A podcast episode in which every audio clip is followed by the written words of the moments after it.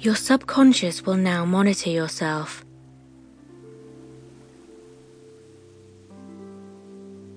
That chatter that goes on in your head, the judging and assessing, everything that does not serve you, your subconscious being trained to pick up and interrupt that negative chatter.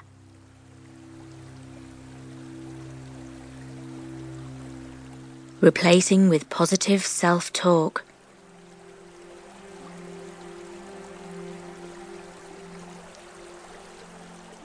Your subconscious can even tell you what cookies smell like. Everyone has fear.